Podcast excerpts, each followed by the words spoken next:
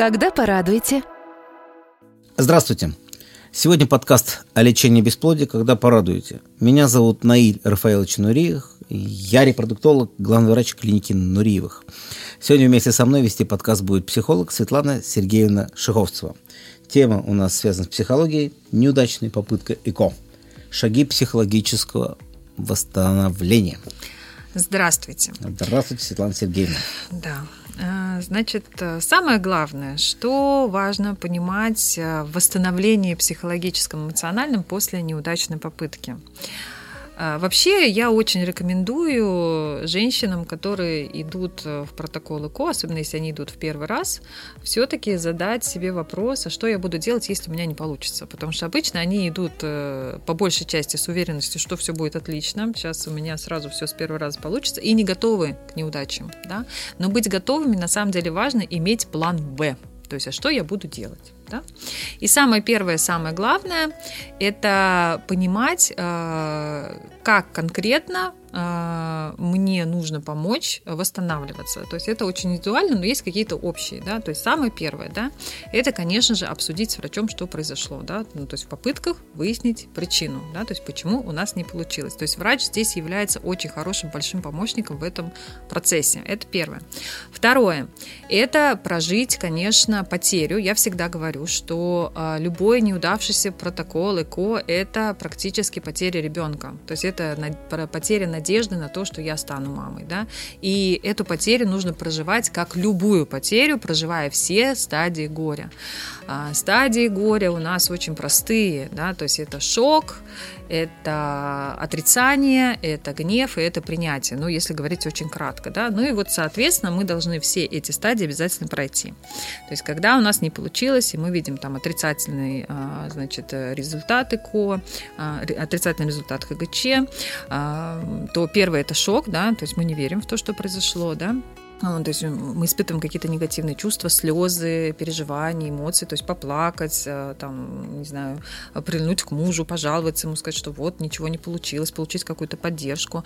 А второе – это отрицание. Это бывает, когда пересдают анализ, да, то есть вдруг там ошиблись или еще что-то, вот и так далее, да.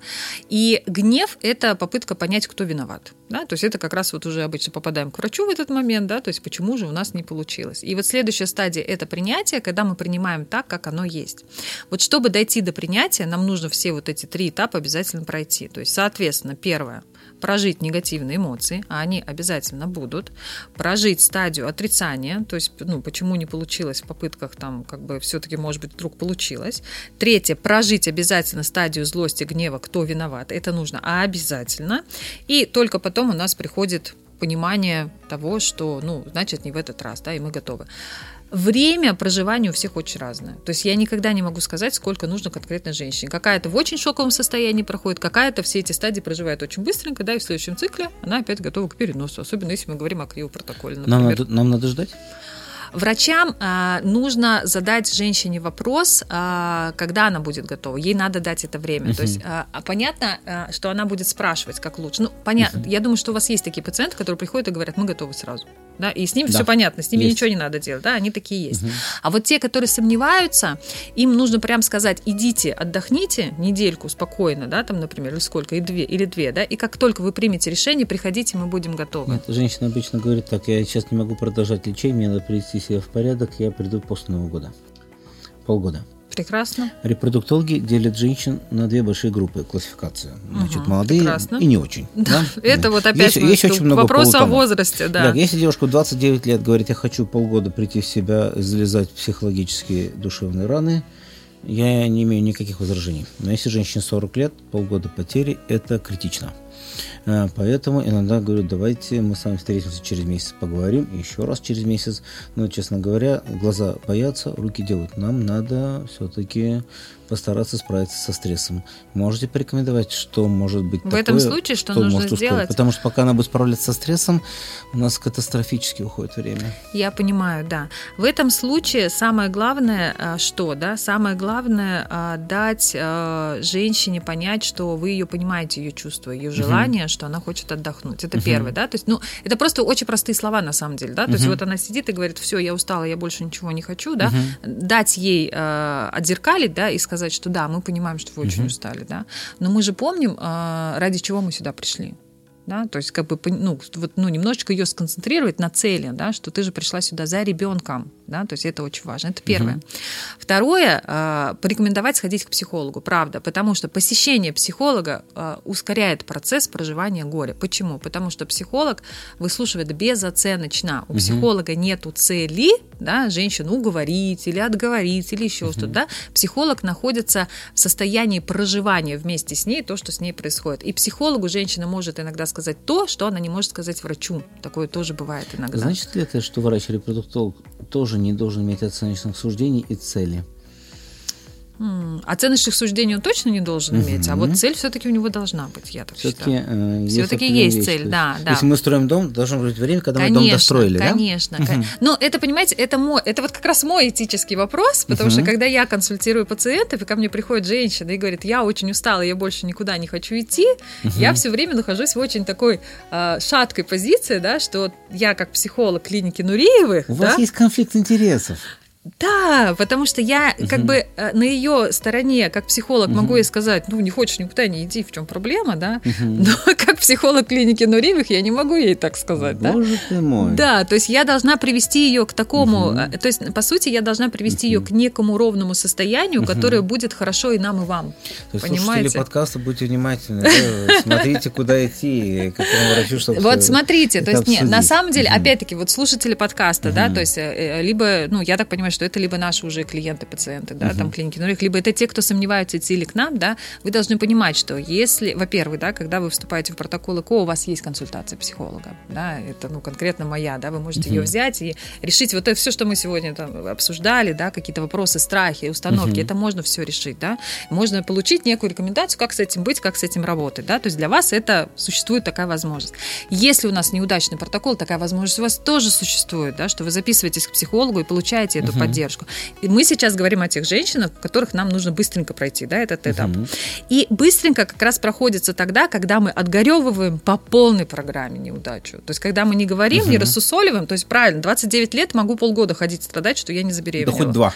Хоть два, да. А если мне уже там 40, да, не могу. Угу. И тогда я беру и такая, вот я сейчас это проживу, и это очень классно делать реально со специалистом. Вот прям это Значит, очень рекомендуется. У меня тоже маленький нюанс такой. Очень многие женщины хотят двух детей, а то и трех, а пока год беременности, год беременности, еще год кормления грудью, то есть 3-4 года на одного ребенка все-таки уходит. То есть у нас не всегда так много времени, как многим женщинам кажется.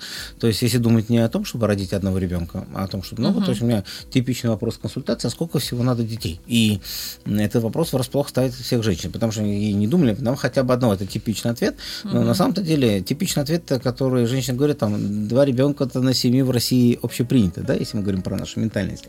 А, я как раз хотел вспомнить, э, опять научные исследования, ученые Великобритании доказали, хотя, как правило, бывает, что ученые никакого отношения к этому не имеют, но в данном случае вот имеют, что у нас каждая вторая женщина отказалась от прохождения протокола ЭКО в Великобритании, несмотря на то, что там на тот момент написания статьи было 4 попытки ЭКО за счет их страховой компании, и половина женщин не дошла дошла до четвертого протокола не потому, что они не забеременели, а по причине невыносимого стресса, который они не могли с ним справиться.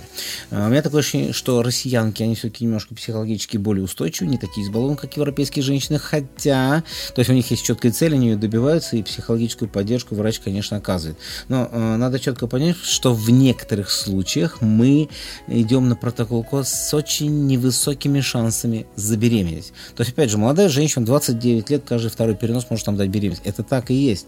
Но если мы говорим о женщине старше 35, ближе к 40, то это может быть каждый третий, каждый четвертый, каждая шестая женщина забеременеть. То есть представьте себе, что мы подкидываем кубик, и я, в принципе, вас знакомлю шансами, и выясняю, что если вы молодая женщина, если все у вас хорошо с здоровьем, и врачи говорят, что у меня у вас прекрасные яичники и так далее, то есть э, три грани из шести ваши. Мы подкидываем кубик, каждая вторая женщина забеременела, каждая вторая пошла на второй круг. А если у вас где-то один из трех или один из шести, то методично подкидываем кубик, и когда меня женщина спрашивает, почему я не забеременела, что я могу сказать? На самом деле, я не знаю точно ответа на этот вопрос. Если мы не делали генетическое тестирование эмбриона, то чаще угу. всего это бывает, а ну, глупая идея. Ненормальное число хромосом в эмбрионе Бог дал, Бог взял.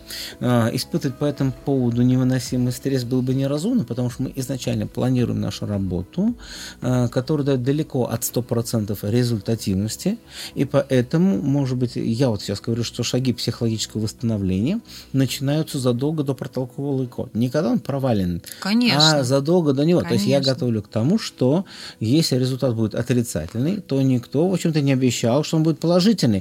И несмотря на то, что мы берем достаточно серьезные деньги, угу. я говорю, как же это так, я клиент и так далее, мы должны... Нет, еще раз, мы не телевизор ремонтируем, э, и гарантии стопроцентно давать никто не может. Поэтому мы начинаем психологически готовить женщину к неудаче, как это ни странно звучит, еще до старта протокола, объясняя, что мы не боги, э, и что розовые очки одевать не надо. Поэтому, если когда-нибудь вдруг будет клиника, э, которая даст стопроцентную результативность, Нобелевская премия гарантирована, я думаю, в течение угу. первого же года работы. Ну, это как раз про то, что я говорила, что нужно иметь план Б, да, то есть, угу. а сколько? Я часто задаю женщинам вопрос, да, насколько вы готовы попыток ЭКО, вы тоже должны это понимать. То есть, насколько вы готовы морально к попыткам ЭКО, насколько вы готовы финансово к попыткам ЭКО. Это кажется такими вопросами очень, типа, ну, как бы страшно иногда на эти вопросы отвечать себе, потому что ты вдруг понимаешь, что ты не очень намного готова, да, например, и тогда у тебя тоже возникает некая стрессовая ситуация, что мне там нужно за три протокола обязательно получить беременность. Но, с другой стороны, твоя психика к этому готовится, правда, как бы это ни странно было, угу. да, то есть и, и, соответственно, когда мы входим в протокол ЭКО, мы, э, каждая женщина знает на самом деле, что поможет ей пережить то, что она переживала. Ну, это же не первая неудача, правда же, угу. да, то есть это же, в принципе, я вот всегда говорю, вы же уже какие-то неудачи испытывали, вы как-то из этого выходили, да, я, явно ваш мир не рухнет от того, что, да, и mm поэтому женщина должна понять, как она сама себе может помочь, да, в случае выхода, то есть некоторые говорят, я буду плакать два дня, окей, угу. ты будешь плакать два дня, да, некоторые говорят, мне муж поможет, да, некоторые говорят, мы там уедем на недельку там или еще что-то, да, то есть, ну, вот опять-таки, исходя из этих факторов. отвлечение от ситуации конечно, путем переключения на что-то. Конечно, угу. обязательно. Отвлечение, переключение, проживание всех тех эмоций, которые поднимаются, что Любимое у меня получилось. Хобби? Вполне возможно. Ремонт в квартире. Ремонт в квартире, да все что угодно. Угу. Там какое-то... Я вообще очень часто говорю, делайте сейчас то, что вы всегда хотели сделать, да, потому что потом родится ребенок, вы точно это не сделаете. Ну, вот прям то вот лежать находить. в кровати, заниматься самобичеванием, я самый больной человек на свете. Нет, конечно, нет однозначно угу. нет, нет. То есть занимать активную позицию жизни. Вообще, я еще рассказываю такую байку, угу. очень люблю на консультациях ее рассказывать. Я говорю, вот представьте, сидит там ваш ребенок где-то, да, там на облачке, да, и смотрит на вас. А вы такая сидите грустная, да, иди ко мне, иди ко мне, да, ребенок сидит и говорит, что такая ты грустная, к тебе не хочется, да. И вообще дети очень любят приходить тогда, когда вообще родителям очень хорошо. То есть когда родители их не ждут, когда родители такие куражатся, любят жизнь, да, как-то проводят активно, дети очень любят приходить и, условно говоря, разбавлять их жизнь. Про регулярный секс. Я как врач напоминаю, да, что дети, в общем-то, появляются, нет анализов. Нет, я про это не забываю. Я это и говорила про любить жизнь. Вот. То есть, и поэтому, чем больше у вас будет наполнена ваша жизнь, да, чем больше у вас будет каких-то радостных моментов, тем больше вероятность, что ребенок к вам придет. Это вот прям вот это, да, жизнь не должна вставать на паузу, пока у вас нет ребенка. Абсолютно точно. То есть жизнь должна продолжаться. Это вот, наверное, самое главное. Круто. Это Светлана Сергеевна Шиховцева и Наиля Рафаэлович Нуриев, врач-репродуктолог. Подкаст «Когда порадуете».